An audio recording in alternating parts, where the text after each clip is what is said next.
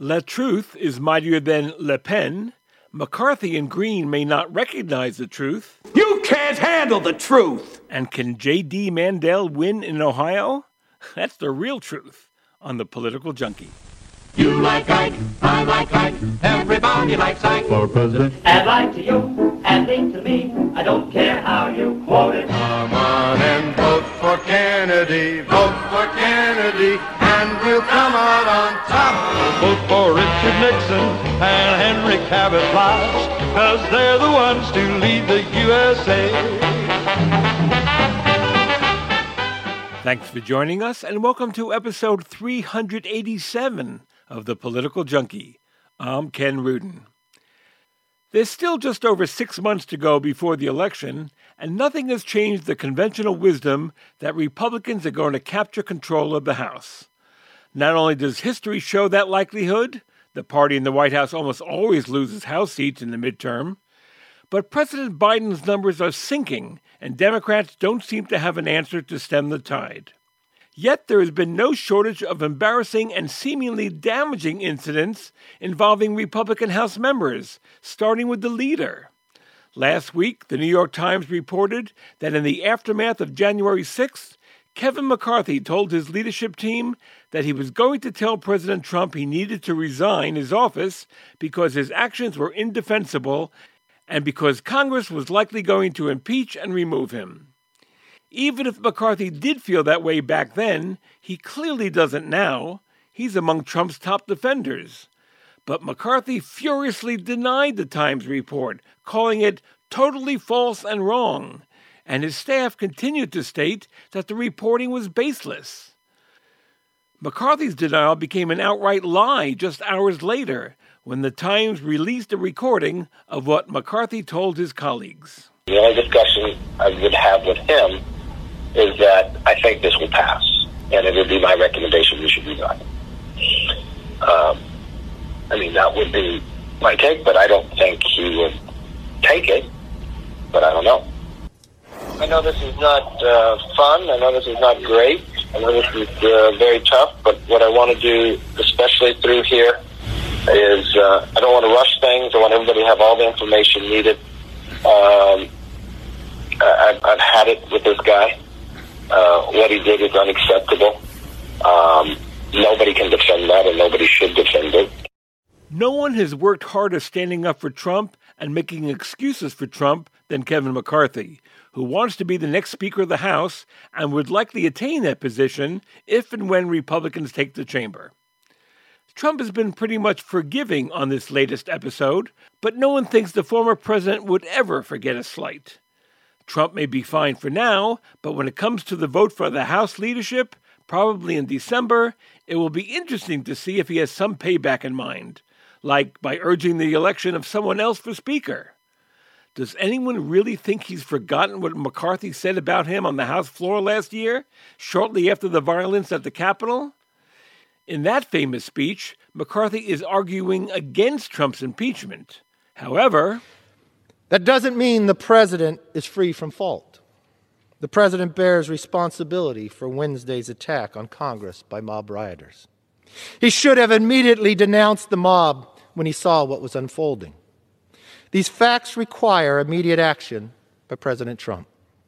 Accept his share of responsibility, quell the brewing unrest, and ensure President elect Biden is able to successfully begin his term.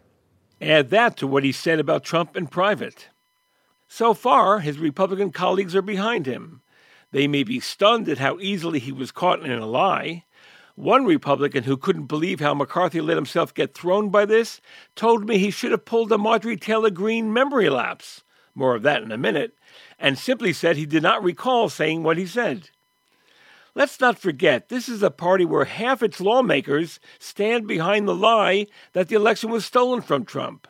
Trump himself spent much of his presidency lying about one thing or the other. So another lie by its leader in the House is not going to change much. The greater damage is if it turns Trump against him, foiling his bid to become Speaker.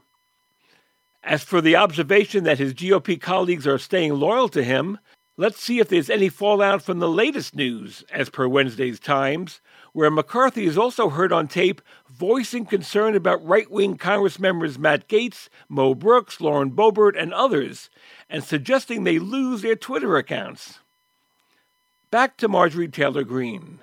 Some voters in her northern Georgia congressional district are trying to bar her from seeking reelection, arguing that Section 3 of the 14th Amendment disqualifies candidates who engage in insurrection, such as what occurred on January 6, 2021.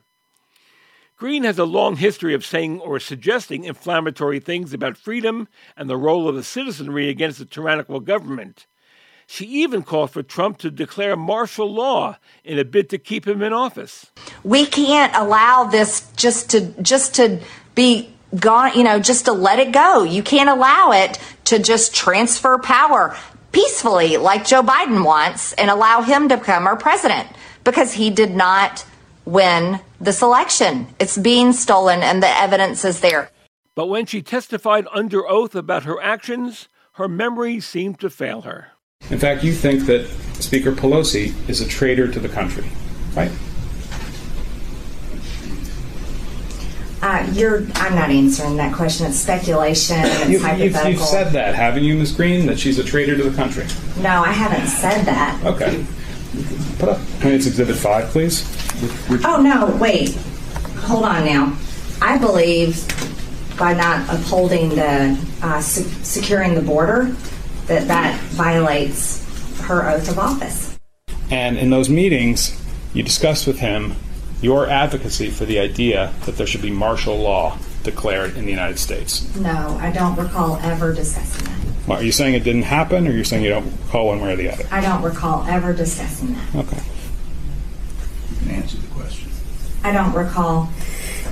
Um, did you ever advocate for martial law prior to the inauguration of Mr. Biden with any member of the White House staff that was part of the Trump administration? I don't recall. When did you first uh, become aware that there were going to be large demonstrations in D.C. on the 6th? I don't recall. And who put it on your calendar? I don't know. Somebody on your staff, I take it? I have no idea. I don't know. I do not recall that, no. I don't recall. I don't remember. I don't think so. I don't recall the exact days. I don't think so. I don't recall that at all. I don't know. I don't recall that was the video, but I don't recall. Thanks to MSNBC for its montage of I can't recall responses. And leave it to a late night comedian to offer some help for her memory problems. This fake commercial was on ABC's Jimmy Kimmel Live. Ms. Greene, did you advocate to President Trump to impose martial law as a way to remain in power? I don't recall. So you're not denying you did it, you just don't remember. I don't remember. Are you or a loved one struggling to remember whether you incited a deadly insurrection? I do not recall. I have no idea. I don't know that. Have you forgotten whose executions you've called for? I just don't remember. I don't recall. I don't. Have you left the house and forgotten to turn off your Jewish space laser? No, I do not remember that. Do you find yourself getting confused or lost? Okay, I think we're gonna have to ask for for directions. Now there's help. Treasonal. Treasonal treats memory loss by patching up holes in the brain caused by overexertion. Call your anti-vax chiropractor if you have waited longer than four hours for JFK Jr. to come back from the dead. Treasonal. Get back to destroying your country with confidence. From the makers of Nasonex horse medication for people. Oh no! Wait. Hold on now. Available at Walgreens. And while we're on the subject of House Republican rising stars, what can I say about Madison Cawthorn that hasn't already been said? The latest news? Well, Politico posted some photos of Cawthorn dressed or partially dressed in a black bra and racy underwear, which the congressman said were taken at a party on a cruise vacation before he was first elected in 2020. I could care less what Cawthorn likes to wear at parties, but it kind of stinks of hypocrisy given the fact that he needed to deliver what was described as an anti trans speech on the House floor earlier this month. Private behavior for all, not for some. Less innocent is the news that on Tuesday, Cawthorn had a loaded gun in his carry on bag when he was attempting to board a flight in Charlotte. Apparently, the second time that's happened in the past year. Add that to his now dismissed claim that he was invited to an orgy by members of Congress he looked up to and that one or more lawmakers used cocaine. It was then when Kevin McCarthy privately dressed down Cawthorn and said he was trying his patience, because we know how important the sanctity of Congress is to Kevin McCarthy. State Senator Chuck Edwards, one of Cawthorn's Republican rivals in the May 17th primary, who has been endorsed by Senator Thom Tillis and leaders of the state legislature, released this ad in response to Cawthorn's behavior. Here in the mountains, we don't seek the limelight. We put our heads down and we get to work. I'm Chuck Edwards, and that's what I've done in Raleigh balancing budgets, cutting taxes, outlawing sanctuary cities, and protecting the Second Amendment. And it's what I'll do in Washington. If you want a celebrity, go watch the Kardashians. But if you want a proven conservative that will fight and win, then I'm your man. I'm Chuck Edwards, and I approve this message. Later in the show, we remember Utah's Orrin Hatch, who is the longest serving Republican senator in history. And that leads to this week's trivia question Who is the Senate's second longest serving Republican in history? Send your answer to trivia at krpoliticaljunkie.com. We'll select a winner at random from the bunch. The winner, as always, will get a fabulous vintage Political Junkie button. Again, that's trivia at krpoliticaljunkie.com. We'll give you the answer to last week's trivia question later in the show, so stay tuned.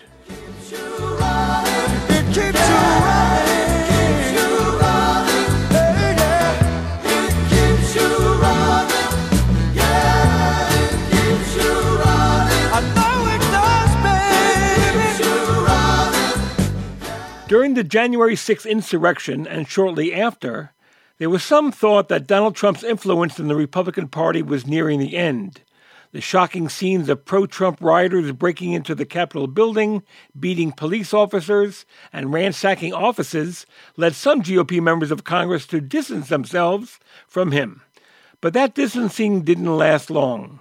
On the contrary, Trump's complete takeover of the Republican Party was underway, and with the rank and file solidly behind him, the once courageous lawmakers fell in line. Now, these candidates, some of whom were never Trumpers in 2016 and anti Trumpers on January 6, have been falling all over themselves to win Trump's endorsement. With it hard to distinguish conservative Republicans from each other on the primary ballot, it's the backing of Trump that could make a difference, and the candidates have been going all out to get it. Trump has made two Senate endorsements recently that have the potential to be game changers.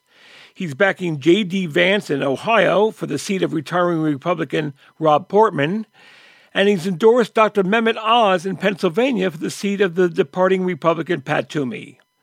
Both endorsements have proven to be controversial, but they both show that Trump is the main event in this year's GOP primaries. Jack Pitney is a politics professor at Claremont McKenna College and an authority on the Republican Party. His latest book is Un American The Fake Patriotism of Donald J. Trump. Jack, it's great having you back on the Political Junkie. Thank you very much. Well, thank you for being here. And and I think the, the, the answer to this is obvious, but but have you ever seen a former, it's one of those obvious questions, have you ever seen a former president who not only remains active in his party's future, but has decided to pick winners and losers in primaries? You know, that, that so many of his endorsements have to do whether or not they back his lie that the 2020 election was stolen from him. This is unprecedented. You've had former presidents be active in politics. Uh, several former presidents have been. President Obama uh, has campaigned for Democrats. Uh, some presidents have taken a low profile. George W. Bush, after he left office, uh, generally did not get involved in politics. He could read the polls as well as anybody and probably figured he wasn't going to be doing Republicans a lot of good. But Trump is different in that he's still trying to control the party, uh, which he does at the Republican National Committee through Ronna Romney McDaniel, minus the Romney part, and uh, through his intervention in primaries. And so we are way out in the blue in a situation that we just haven't seen before. It wasn't even that, that Trump was popular. He was he was basically a, a, a under 50% popularity throughout his presidency. He was, it's not like Ronald Reagan, who won 49 states uh, when he left office. And it seems to be personal. That's the thing that really gets me that, that if you've done some, eh, not only if you've if committed some kind of slight, because as for all we know, a lot of these guys like J.D. Vance was anti-Trump in 2016. Seems like basically everything is a referendum on how they feel about January 6th and, and the days after that. That's right. And uh, the key to Trump's good graces is groveling. And in the case of somebody like J.D. Vance, somebody who was previously anti-Trump, he has to grovel a lot. And Trump likes that. Uh, similar dynamic is going on with Kevin McCarthy after the revelation of things that he said about Trump in private. He's had to grovel even more, and Trump is fine with the groveling. Uh, so this is unique among presidents. We've had presidents uh, taking ideological positions, presidents uh, who have uh, championed their parties, but not a president who specialized in receiving groveling. And I'm also thinking that that a lot of the endorsements are not only about seeing somebody win, but like I'm thinking of Liz Cheney in the primary in, in Wyoming in August, it's make, to make sure, of course, that Liz Cheney is defeated. Yeah, and that also is unusual. Uh, that you have him uh, getting involved, not that he really cares who represents Wyoming as long as it's not Liz Cheney. Uh, and this is intensely personal. Uh, Liz Cheney is even more conservative than Donald Trump is, but that isn't what he cares about. He just cares about her position on January 6th. Exactly. And Cheney's main opponent in the in the primary was a never Trumper in 2016. But basically, you know, what have you done for me lately? And the thing with Ohio, though, that's interesting. I mean, you think of J.D. Vance, he said some famously horrible things about Trump in 2016.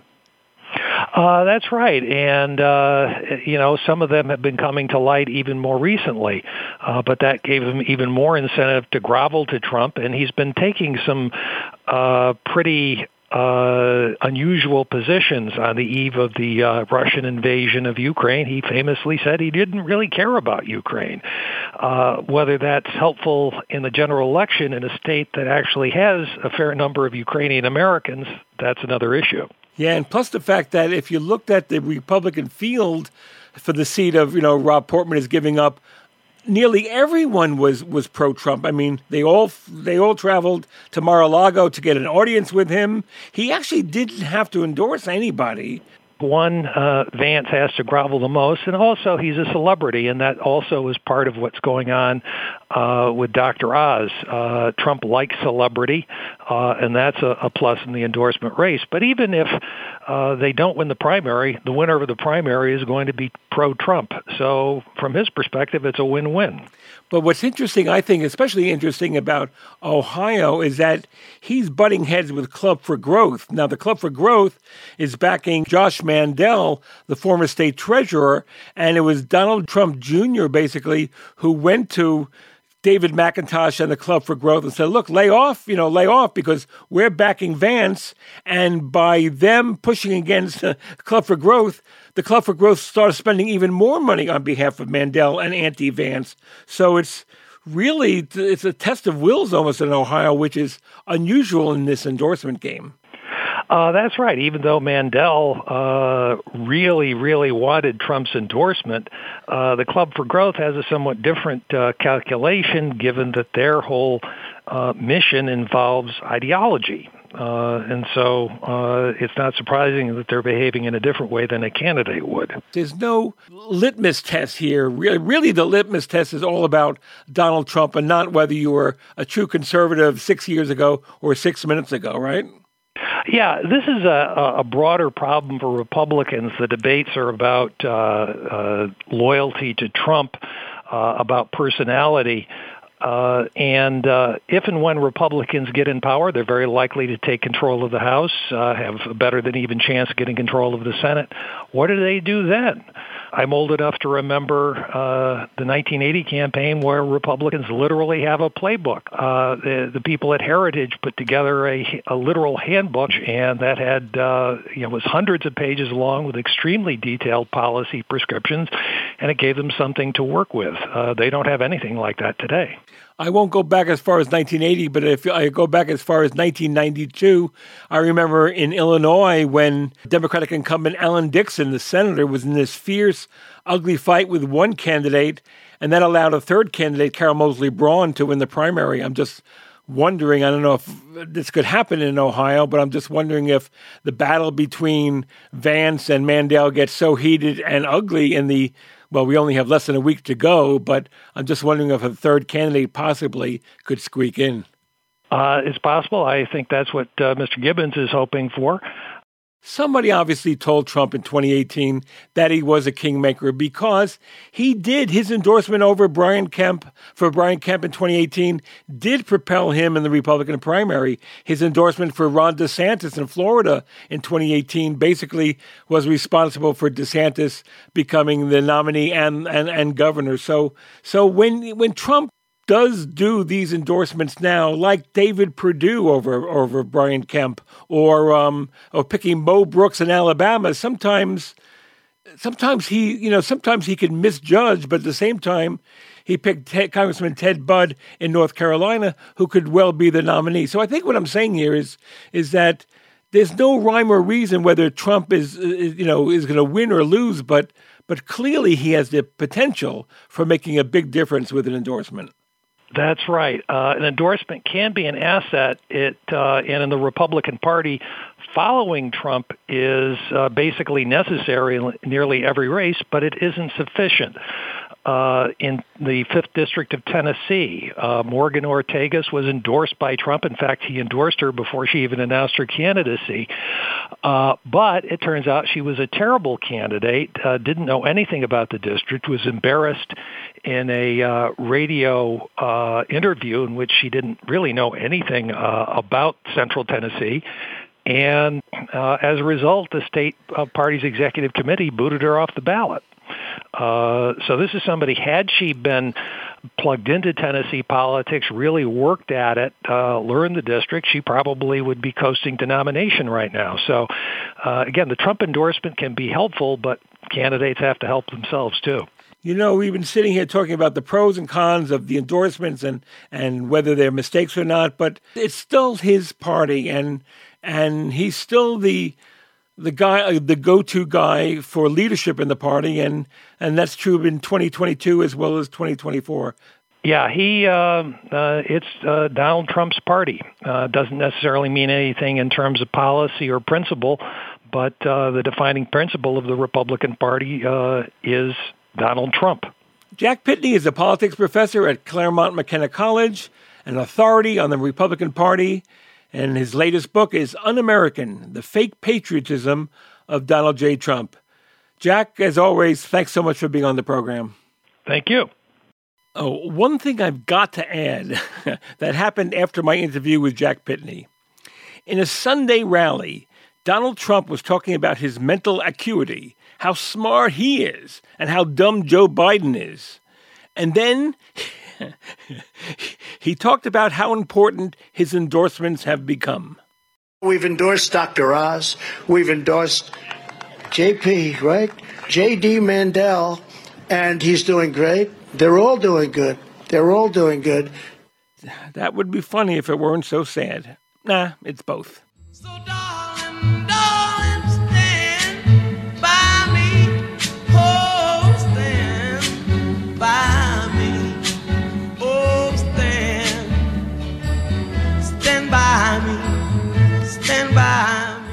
It's hard to make the case that no state was more crucial in the last election cycle than Georgia. Joe Biden narrowly won the presidential race in the Peach State over Donald Trump by 0.2%, the narrowest margin of any state in 2020. It was the first time a Democratic presidential candidate carried the state since Bill Clinton in 1992. Also, two Democrats improbably knocked off both Republican Senate incumbents in a January 2021 runoff. Upsets that gave Democrats control of the Senate and enabled President Biden to get some of his agenda passed, including the confirmation of the nation's first black female Supreme Court justice. If Georgia was ground zero for politics in 2020 and 2021, It may even be more fascinating to watch in 2022. Stacey Abrams, who came close to winning the governorship four years ago, is trying again. If she wins, she'd become the nation's first ever black female governor. The Republican who defeated her in 2018, Brian Kemp, would love to do it again, but he's being challenged from the right by David Perdue, one of the Republican senators who was unseated in last year's runoff. Perdue was pushed into the race by Donald Trump. David Perdue is a great leader and a wonderful guy. He has my complete and total endorsement. Brian Kemp let us down. We can't let it happen again. Brian Kemp has to be defeated in the Republican primary, and we have somebody who's outstanding and will easily beat Lion Stacey Abrams. She is a disaster for Georgia. She's a disaster for our country. David Perdue must win for the good of the USA. That's for governor. In the Senate race to take on Democratic incumbent Raphael Warnock, Trump is all out for Herschel Walker, the former college and professional football star. And we already know about how Trump feels about Secretary of State Brad Raffensperger, who refused to buy into the lie that Georgia was stolen from Trump and turned down the soon to be former president's plea to find some 11,000 votes that would have put him over the top. Congressman Jody Hice is challenging Raffensperger in the primary, and of course, with Trump's support. Georgia's primary is May 24th, which means almost one more month of nonstop TV commercials. Greg Bluestein is watching them all and covering it all as a political reporter with the Atlanta Journal Constitution. He's also the author of Flipped How Georgia Turned Purple and Broke the Monopoly on Republican Power. Greg, it's great having you back on the Political Junkie. I'm so happy to be back. Thank you. Well, you know, I ended my intro by talking about the race for Secretary of State. There is no shortage of Republicans from Donald Trump on down who insist Democrats did so well in Georgia in 2020 because of voter fraud. And the Republican legislature has responded by doing what they can to make it more difficult to vote.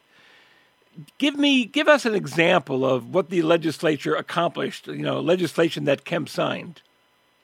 Yeah, well, in 2021, um, re- the Republican-controlled legislature essentially rewrote Georgia's election laws, and um, you know it was a comprehensive rewrite. So it was far-reaching. There's lots of things that that even Democrats supported, um, but the parts that they did not support are glaring. And among them, um, I think maybe the biggest one gets some of the least attention, but allows the legislature to directly uh, take control of local election boards in limited circumstances. And that could be a very big issue um, going forward. But otherwise, it set tighter windows for the returns of absentee ballots and uh, requests for absentee forms. It limits the number of drop boxes. Um, it makes it harder for outside groups to pass out water and food to people waiting in line and a number of other changes that, you know, oh, and of course requires photo ID for people casting absentee ballots. That might be the biggest um, the biggest headline of them all. Look, a number of changes that you can't, you know, uh, it would be hard to pinpoint one of them or, or, or several of them um, for any drastic change in electorate.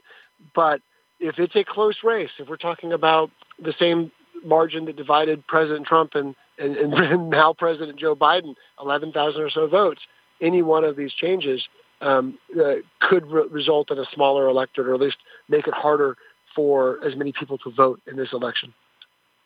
In your book, uh, Flipped, you talk about the intense pressure from Trump on Governor Kemp to overturn the Georgia results. And as we all know, he stood firm. But Kemp is the same guy who Democrats accused of suppressing the vote in his 2018 race against Stacey Abrams. So I'm trying to figure out how to ask this question. I don't mean to be simplistic here or, or silly, but but is Kemp is Kemp a good guy or a bad guy? well, well, let me ask you another way. I mean, if he was going to do nefarious things to the Democrats in 2018, uh, whether that's true or not, why didn't he stay true to form in 2020? I'm confused about that. You know, this is the big challenge for Democrats right now is that by contrast with David Perdue, who is Kemp's um, Republican challenger, former senator, uh, who's running to the far right and running as another supporter of the big lie. By contrast, by comparison, uh, Brian Kemp looks more mainstream, right? He, he looks he looks more um, more modern in a sense. He's not. He is a very conservative governor, but uh, the worry for Democrats here in Georgia is that if Brian Kemp does emerge, that he looks like he could be more agreeable to to, to Democratic voters in that sense um, because of that stand against Donald Trump. And look, there's no doubt when when when Brian Kemp was Secretary of State, he did all sorts of things that, that upset Democrats. Uh, he tightly adhered to Georgia's election laws.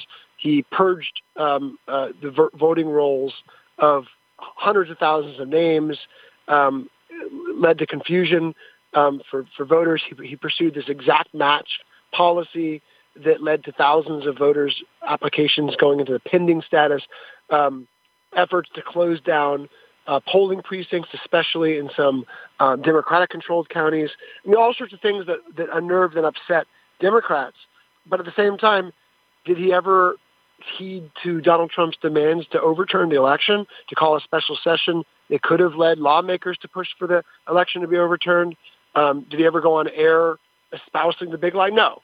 And um, and and part of that might be the part of that is at least because he understands the job of Secretary of State because he was in it for for almost a decade. So um, he knew the limits and he knew the laws, and he'll say that at, at different debates and different venues all around all around Georgia when he's asked about Donald Trump's election fraud laws. He he won't ever say there was no fraud in Georgia, um, because frankly, you know, we have individual cases um, that, that elections investigators have, have, have probed over the years. Um, you know, most of them are are, are, are not um, uh, they're, they're uh, negligence, right? They're not uh, they're not criminal intent or anything like that to change the vote. Someone voting for his wife or uh, absentee for his wife, things like that. Uh, but will he ever say there's widespread voting fraud? No, because there's no proof that there is widespread voting fraud. Trump has basically called Kemp every name in the book, and other Republicans, when they're attacked by Trump, they often fall, fall meekly in line. Even though, as Trump, you know, continues to criticize and denounce Brian Kemp, Kemp doesn't respond, and he, doesn't respond, and he doesn't change his views, which is fascinating to watch. It is fascinating to watch. His interaction with Trump is is is very fascinating, and it's going to be a big part of the general election campaign too if he emerges because you won't hear him kiss the ring. He's not. He knows it's it's far too late for that.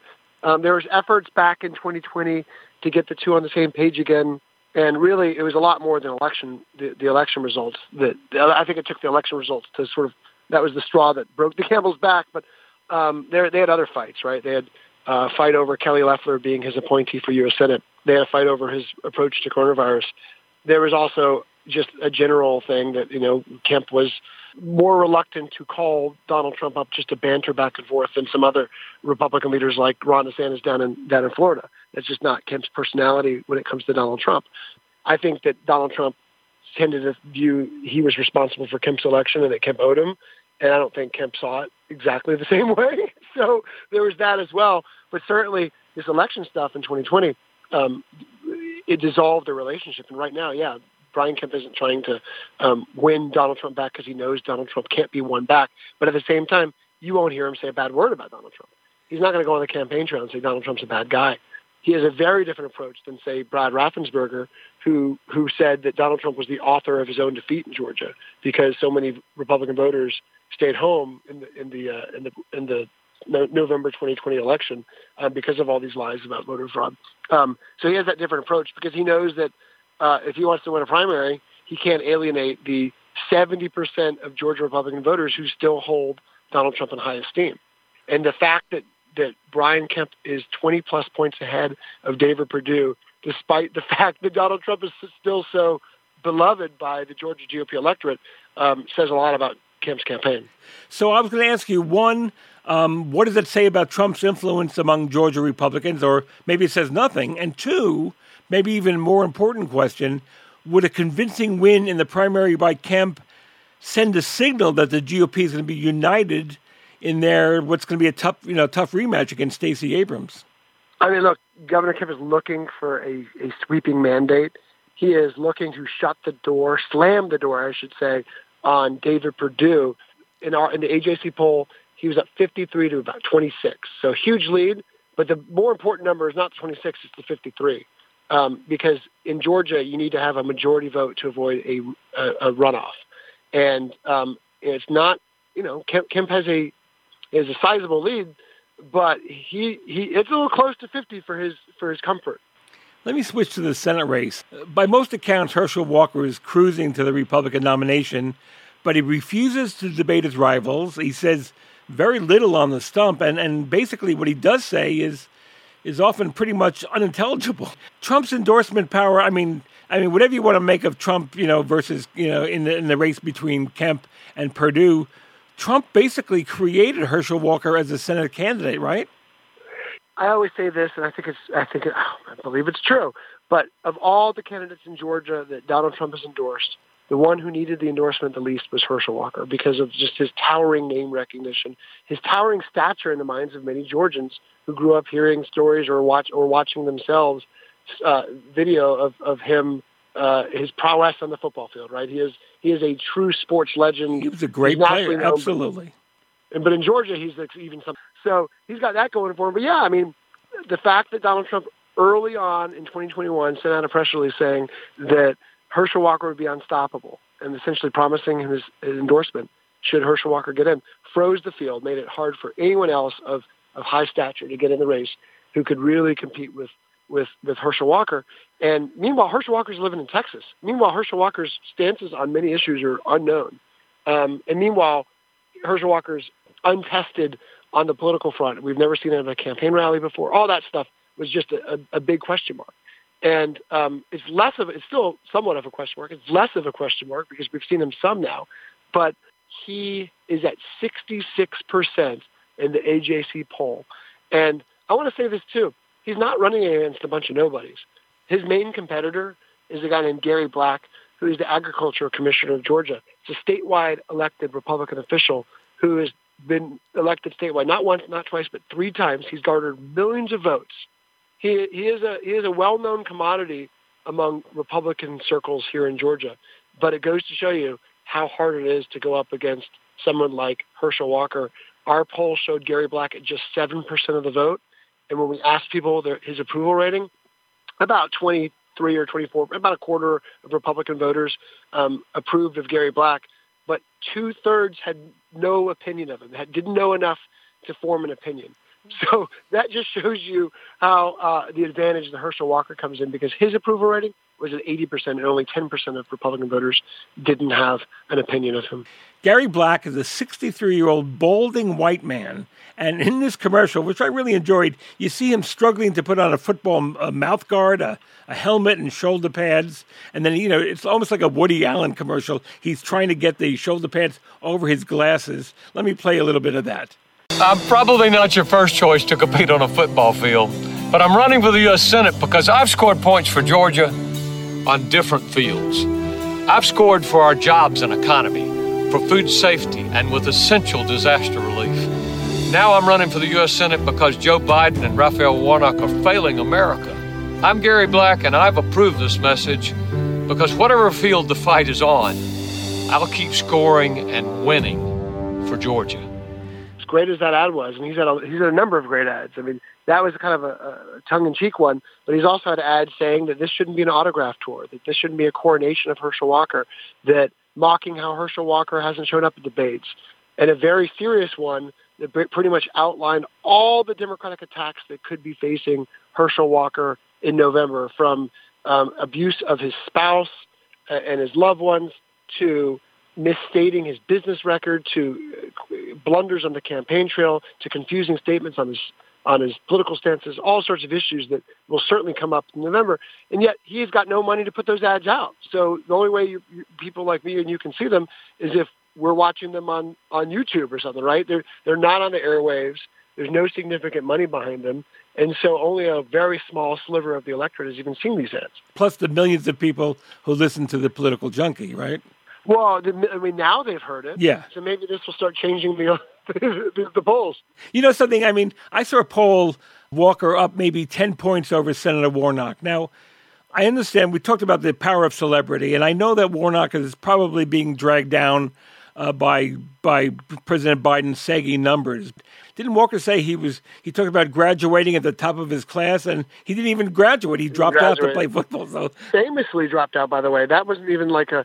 it was such a. It was a huge news story in the 1980s when he dropped out because he was one of the first college football players to to not graduate and go right to the NFL. But I'll also say this about that poll you mentioned. Um, at the top of the question, we we here in Georgia, at least in the in, in the political circles, are not taking those hypothetical matchups too seriously now. I know the Warnock campaign's watching everything, but they're also not hyperventilating over it because Senator Warnock has $26 million in the bank and hasn't started spending any of that money to attack Herschel Walker yet. You know, there's ads now touting Herschel, uh, Raphael Warnock, so there's ads out there that, that, you know, try to elevate his profile and all that.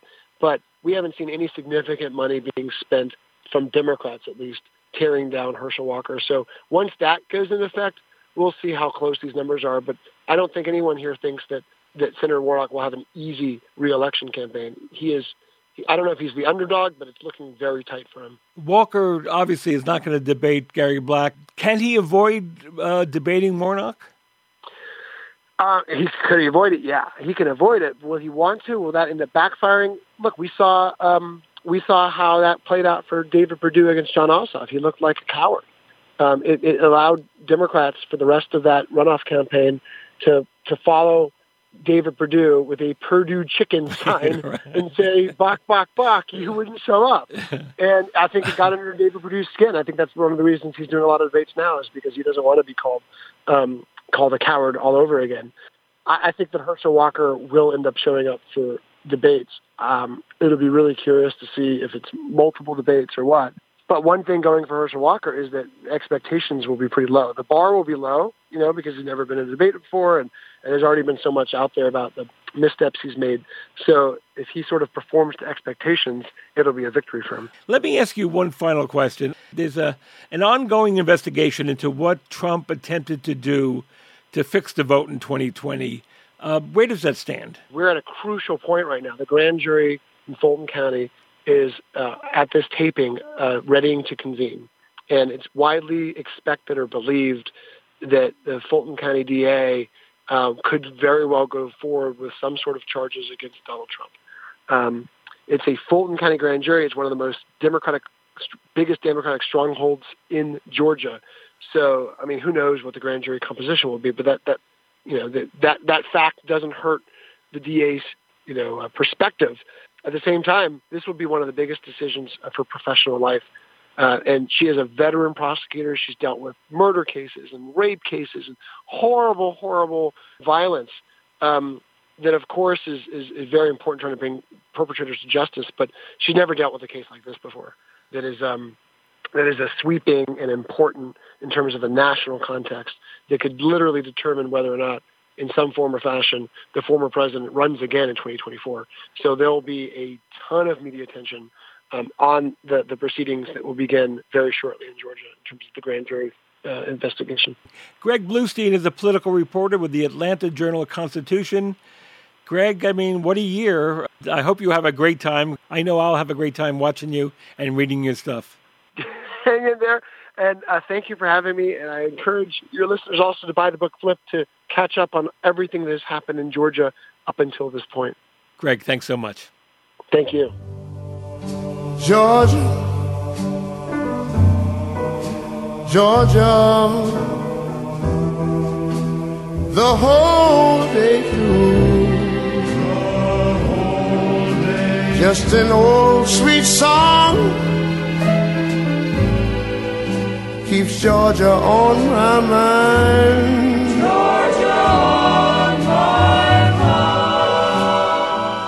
It's time to reveal the answer and winner of our last trivia question, which was Who was the last defeated candidate for vice president who, after finding themselves out of office, later ran for the House or Senate? The answer Geraldine Ferraro, the running mate on the unsuccessful 1984 Democratic ticket led by Walter Mondale, Ferraro later ran for the Senate from New York in 1992, where she lost the primary to Bob Abrams, and again in 1998, losing the primary to Chuck Schumer. And the randomly selected winner is Kathy Anderson of Oklahoma City, Oklahoma. Kathy wins the coveted political junkie button. And don't forget, in addition to this podcast, there are political blogs, trivia questions, and the Political Junkie store, all on our website, krpoliticaljunkie.com. I'm looking for a hard headed woman, one who'll take me for myself. And if I find my hard headed woman, I won't need nobody else. No, no, no. Orrin Hatch, the longest serving Republican in the history of the Senate, died last Saturday. He was 88 years old and had suffered a stroke earlier in the month. A strong conservative and a tough partisan, he had a reputation of being willing to work across the aisle. His close relationship with the late Ted Kennedy was legendary. But at the same time, as the New York Times obituary said, he blocked fair housing bills with filibusters. He voted against the Equal Rights Amendment. He proposed a constitutional amendment to make abortion illegal. But he wasn't always easy to pigeonhole. He voted against Supreme Court Justices Sonia Sotomayor and Elena Kagan, but he voted for Ruth Bader Ginsburg and Stephen Breyer. As a strong proponent of Clarence Thomas's nomination in 1991, he led the attack on Anita Hill's credibility. He once called the Democratic Party the party of homosexuals, and yet he also worked with Kennedy on behalf of programs that would assist AIDS patients. He was first elected in 1976, as Lesley Stahl of CBS News noted at the time. In the state of Utah, a Senate race, uh, CBS News, as Walter said earlier, estimates that uh, Orrin Hatch, a conservative Republican, uh, has won that race with 53% of the vote. Orrin Hatch defeated 65-year-old Frank Moss, a veteran congressman running for a fourth term. It is a major upset. Orrin Hatch is one of those unknowns, a non-politician who, uh, because of that, seems to be defeating uh, the kind of person who'll be defeating these veteran uh, senators all over the West. He, uh, Orrin Hatch, got a lot of money from conservative uh, organizations, and he is quite uh, right-wing in his attitudes. Ran against Washington. Nearly a quarter century later, he made a bid for the 2000 Republican presidential nomination, which went nowhere. When he received 1% of the caucus vote in Iowa, he dropped out and endorsed George W. Bush. It is now clear that there will not be time to build sufficient support for my candidacy. Therefore, I am announcing today that I will no longer seek the Republican nomination for President of the United States. Now, I leave this race with no regrets for having tried. I knew that by getting in late, by raising money from small donors, by refusing public funds, that I was defying conventional wisdom, and the odds were extremely long. He could be very soft spoken, but he had a temper, as witnessed by his shouting match with Ohio Democratic Senator Sherrod Brown. I come from the poor people, and I've been here working my whole stinking career for people who don't have a chance. And I really resent anybody saying that I'm just doing this for the rich. Give me a break. I think you guys overplay that all the time, and it gets old. And frankly, you ought to, you ought to quit it. Mr. Chairman, the public wait a minute. believes It's it. just I'm not through. Okay. I get kind of sick and tired of it. Now, true, it's a nice political play. Well, Mr. But it's Chairman, not true. with all due respect, I get sick and tired of the richest people Regular in order, country Mr. Chairman. getting richer and Regular richer order. and richer. Order. Regular middle, we do a tax Regular order. rich and middle class wait a minute, trades I'm- Regular over order. and over and over Wait again. just How many second. times do we do this before we learn this? Listen, I've honored you by allowing you to spout off here. And what you said was not right. That's all I'm saying. I come from the lower middle class originally. We didn't have anything. So don't spew that stuff on me. I get a little tired of that crap. Ross Baker is a professor of political science at Rutgers University and a longtime observer of Congress. Ross, it's great having you back on the Political Junkie.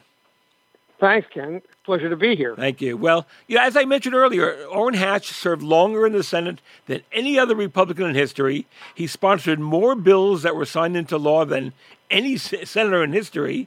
But what I have the most trouble in deciphering is who was Orrin Hatch? I mean, how can someone who apparently had a genuine friendship with Ted Kennedy and he worked with him on bipartisan legislation be one of the most conservative members of the Senate? Yes, he was. And um, I, I kind of look at Orrin Hatch's career as really basically falling into two periods. Period before 2010 and after 2010.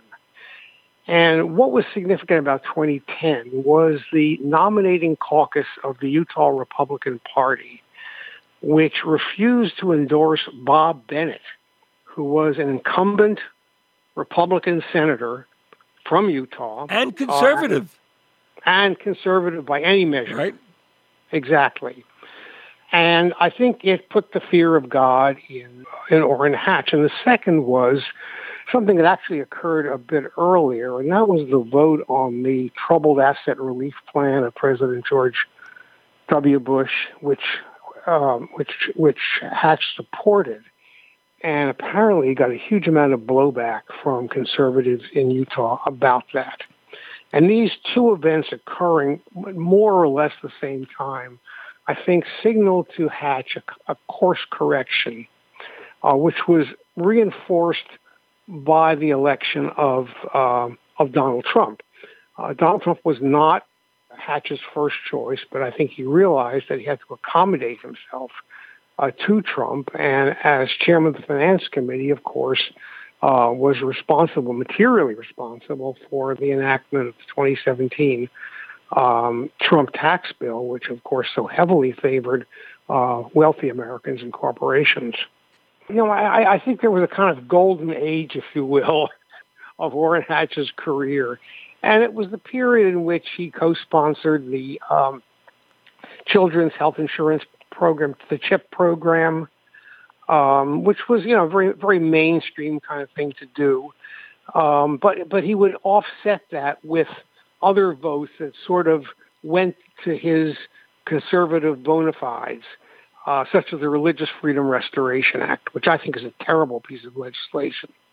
Um, and um, uh, but you know he would uh, again you know during this during this golden age he worked worked worked with Henry Waxman who was then the chairman of the uh, House Energy and Commerce Committee on a bill to improve access to generic drugs. Waxman being a liberal de- California Democrat. Yes, but very much of the very definition of a liberal California Democrat.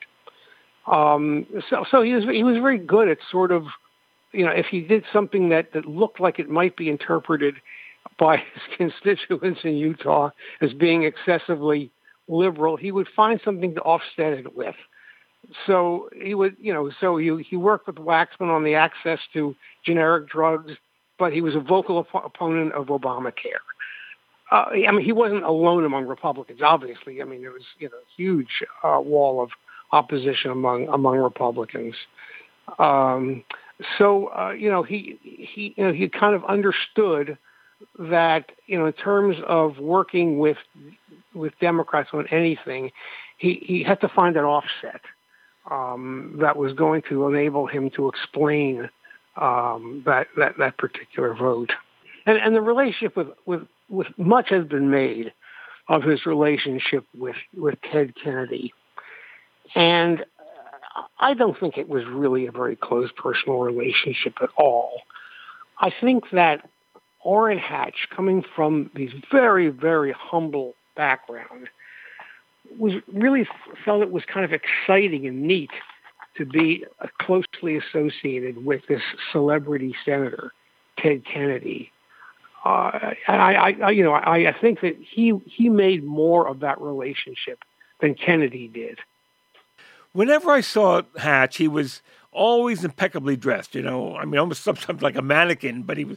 You right. there was nothing out of place, and yet, as you say, I mean, he came from complete poverty, and apparently never forgot that. But he always, he always, he just he, like he needed to remind himself I think that's right. I, I think that you know the way he was turned out, you know, the very kind of impeccable quality, you know, the the the, the very you know uh, elegant shirts and ties and and uh, and suits and so on uh, were sort of a, a badged, you know, and, and a kind of reassurance to himself that he had arrived. He was a person of consequence. He wasn't some poor kid from Pittsburgh uh, anymore. Um, and uh, so I, I, think there was, you know, a, you know, a, a pretty significant ego inflation uh, that was going on, and I think that that that kind of caused him to present himself as sort of stuffy, and and and and aloof. Um, and uh, so you know he you know, and I, but I think he tried, you know, in, in his own way to kind of maintain a common touch. He was always, you know, if if anybody expressed interest in his music, he would always offer invitations to come in and listen to uh, recordings of some of his music. He was very proud of that. Um, you know, kind of suggested a sort of polish that I think he, he really wanted to cultivate. You know, given the fact that he was not Mr. Charisma, you know, he, he didn't have much of a sense of humor, kind of stiff and everything. What do you think was behind his thinking when he ran for president? Well, you know, I think that, like so many senators, he kind of looked around and you know saw people who who were running for president or had aspirations for, for running for president, and came to the conclusion, well, if they can do it, why not me? And I think that's really what what prompts a, a lot of these a lot of people who have risen to the heights of senatorial um, uh, privilege and and and prominence think to themselves that uh, you know that you know the, Senate as the nursery of presidents uh, has a long has a long history, and uh, you know as um, uh, as Samuel Adams said that uh, you know that it's it's one of the uh, one of the dogmatic stations of American life. Uh, and I, I think he kind of saw it that way. That, that you know he had risen to the you know, to, to, to the heights of prominence. He, he had you know a lot of seniority in the Senate. He was able to do things, and uh, I think he got up one morning and said, you know, I'll, you know, if uh, if you know any of these other people, you know, uh, you know, consider themselves good enough to run for president, uh, uh, I, I can certainly do it too. There's that famous line uh, that every morning a hundred senators look in the mirror and see a president, see, right? That's exactly right. I think I think that was that was an Orrin Hatch moment. When he was wrestling with retirement in 2018, President Trump was almost begging him to stay. I got, I got, I got the sense that Trump didn't like the idea of Mitt Romney coming to the Senate. No, I, absolutely. I mean, that was a very, very troublesome development for Trump, particularly because you know uh, of all of all of all prominent Republicans, um, Mitt Romney was by far the most outspoken uh, against Trump. Uh, I mean, he left, you know, he, he left nothing unsaid uh, in his indictment of, of Trump's candidacy or possible uh, nomination, uh, and very much on the record. So therefore, eh, you know, and, and, and he was, of course, the heir apparent to uh, uh, to Hatch's seat. So Trump did everything he could to persuade Hatch not to leave.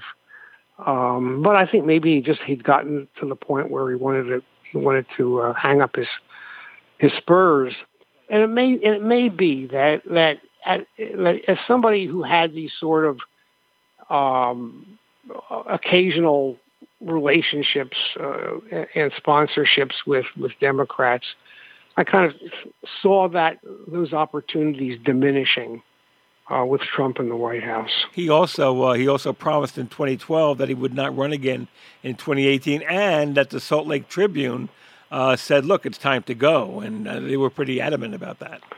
Right, right. You know that that was certainly certainly true, and and I think you know, I think his political antenna were sensitive enough to pick that up, and it wasn't just from the the media in Utah. Um, I think there was, you know, clearly a feeling that he's just been around too long. What do you think he'll be most remembered for?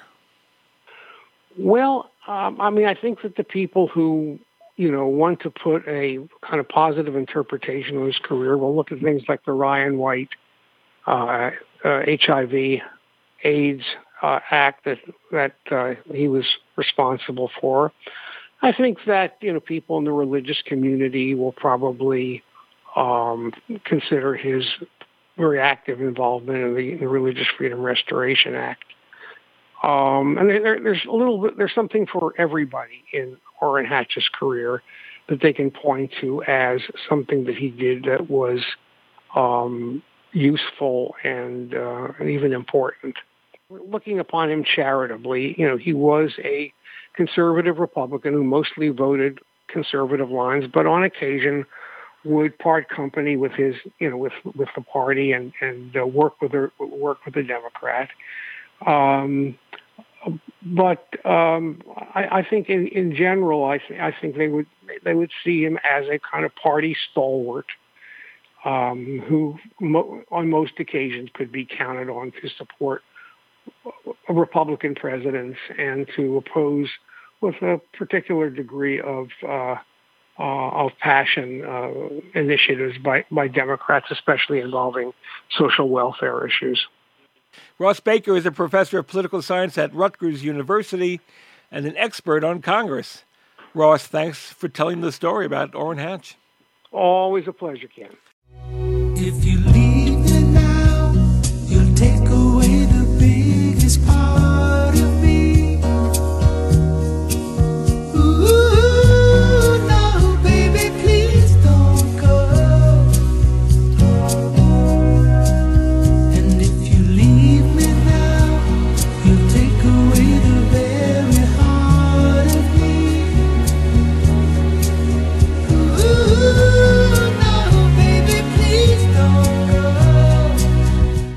That's it for this week's show.